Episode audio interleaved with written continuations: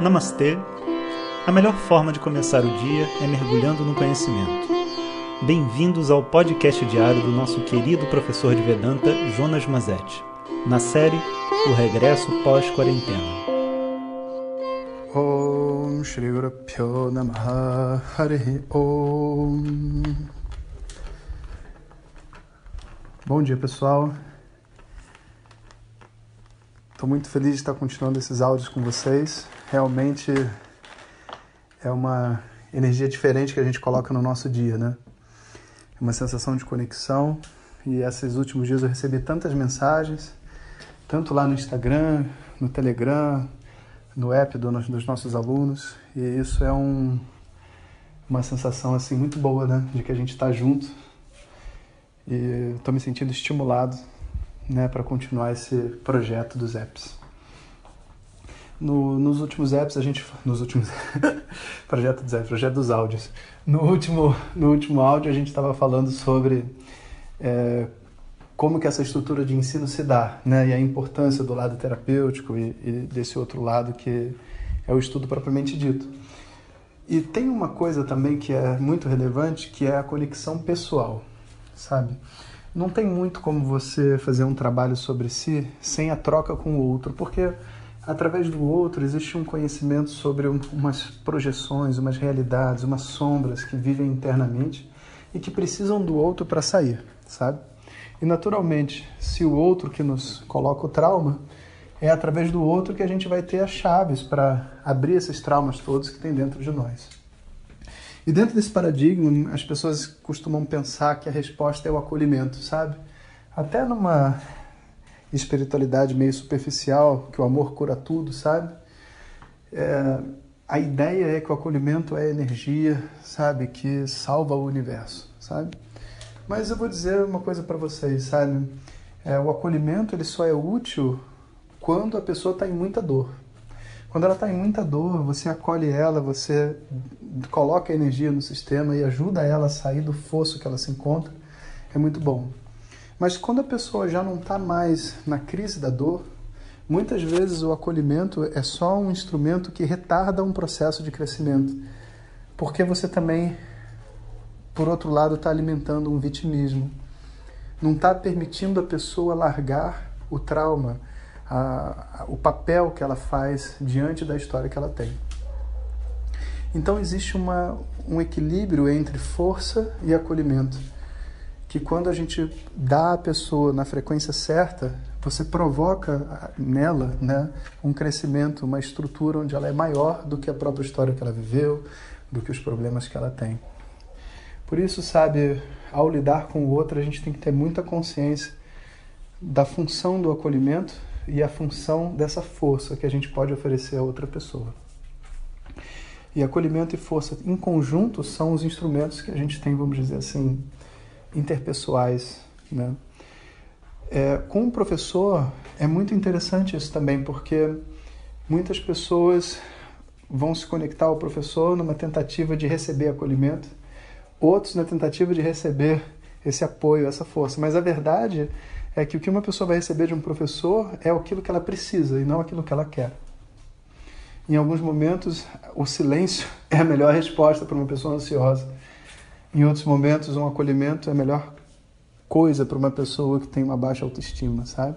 Em outros momentos, essa mesma pessoa de baixa autoestima não pode receber acolhimento, senão você vai perpetuar um vitimismo então esse equilíbrio né, acaba criando essa acaba criando essa esse contexto da conexão pessoal e eu acho que por isso que de alguma maneira esses áudios de WhatsApp eles fazem muito sentido para mim porque eu tenho uma oportunidade de conversar com vocês nesses níveis né, de, de conexão pessoal, de realidade, de vulnerabilidade que eu acho muito importante. Eu acho que tem que ser num ambiente diferente também das aulas de Vedanta. Né? Os alunos todos que me acompanham estudam, eu acho que tem um lado dessa história que é complementado com esses áudios de WhatsApp. E uma, uma estrutura muito bacana né, de relacionamento com o professor é essa estrutura de perguntas e respostas. Por isso que eu estou assim, estimulando as pessoas a entrar para esse canal de Telegram, porque a gente tem uma possibilidade de interação maior. Né? E agora, né, o que eu vou eu vou até falei, hoje eu vou responder uma pergunta, né? Uma pergunta de uma aluna minha, Renata, que fala sobre como que é difícil para a gente se impor disciplinas. Né? E eu acho que esse assunto né, de impor disciplinas, como lidar com as disciplinas, é um assunto tão relevante para uma pessoa no caminho espiritual. Né? Então, tem algumas coisas sobre isso que a gente precisa saber. A primeira é assim: as disciplinas que eu me autoimponho, vamos dizer assim, elas só funcionam para assuntos que eu já tenho um certo domínio e conheço o caminho. Porque aí é só uma questão de construir, sabe? Eu sei para onde eu tenho que ir, eu sei qual é a minha dificuldade, então eu vou colocando uma peça de cada vez e construo o meu caminho.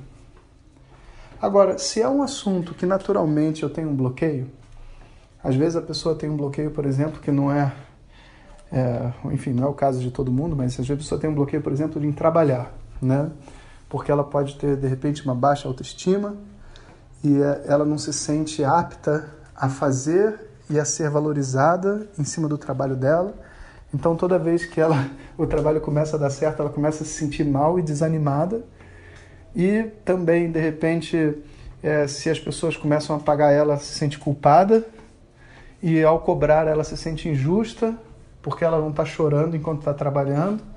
E aí, essa sensação de, de invalidação, de invalidez, sabe, que ela tem, acaba destruindo, sabe, um, um, um processo que seria muito natural dela trabalhar e crescer, né? Eu só estou pegando uma coisa como exemplo, né? Então, sabe, qual disciplina essa pessoa vai fazer para sair disso?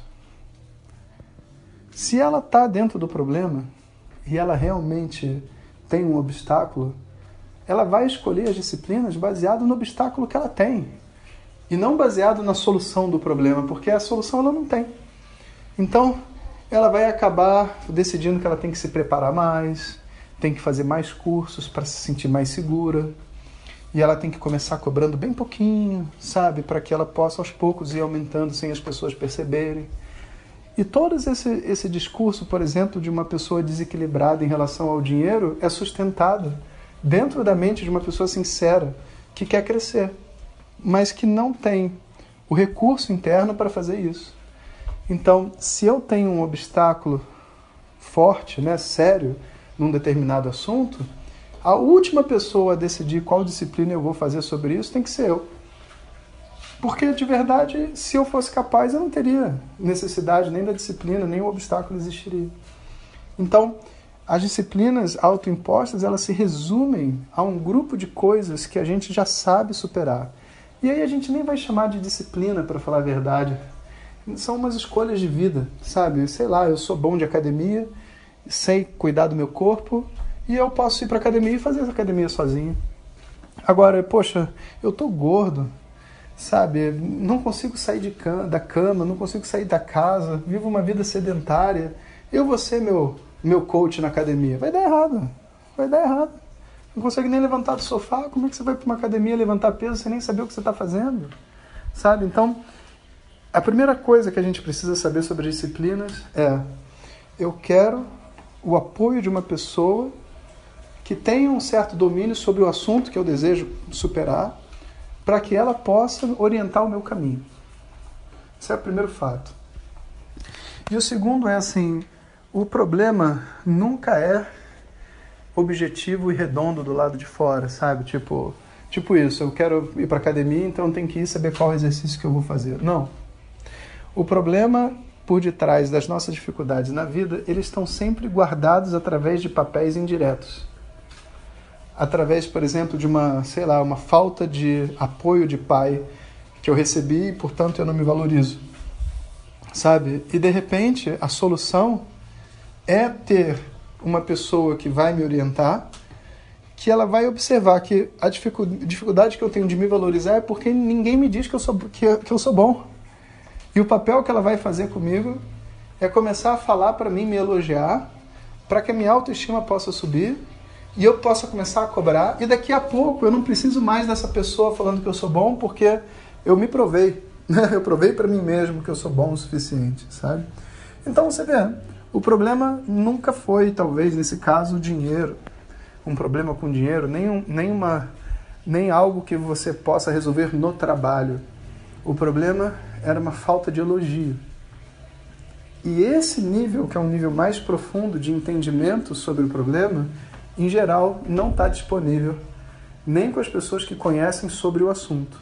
E é nesse nível que a gente pede ajuda de um professor, de um mestre, alguém que vai dar para a gente uma, uma guiança, uma orientação. Só que se no primeiro nível já é difícil da gente compreender o que a gente tem que fazer, porque a gente não tem conhecimento sobre o que a gente quer conquistar, no segundo nível, onde o ganho indireto, é mais difícil ainda a gente perceber.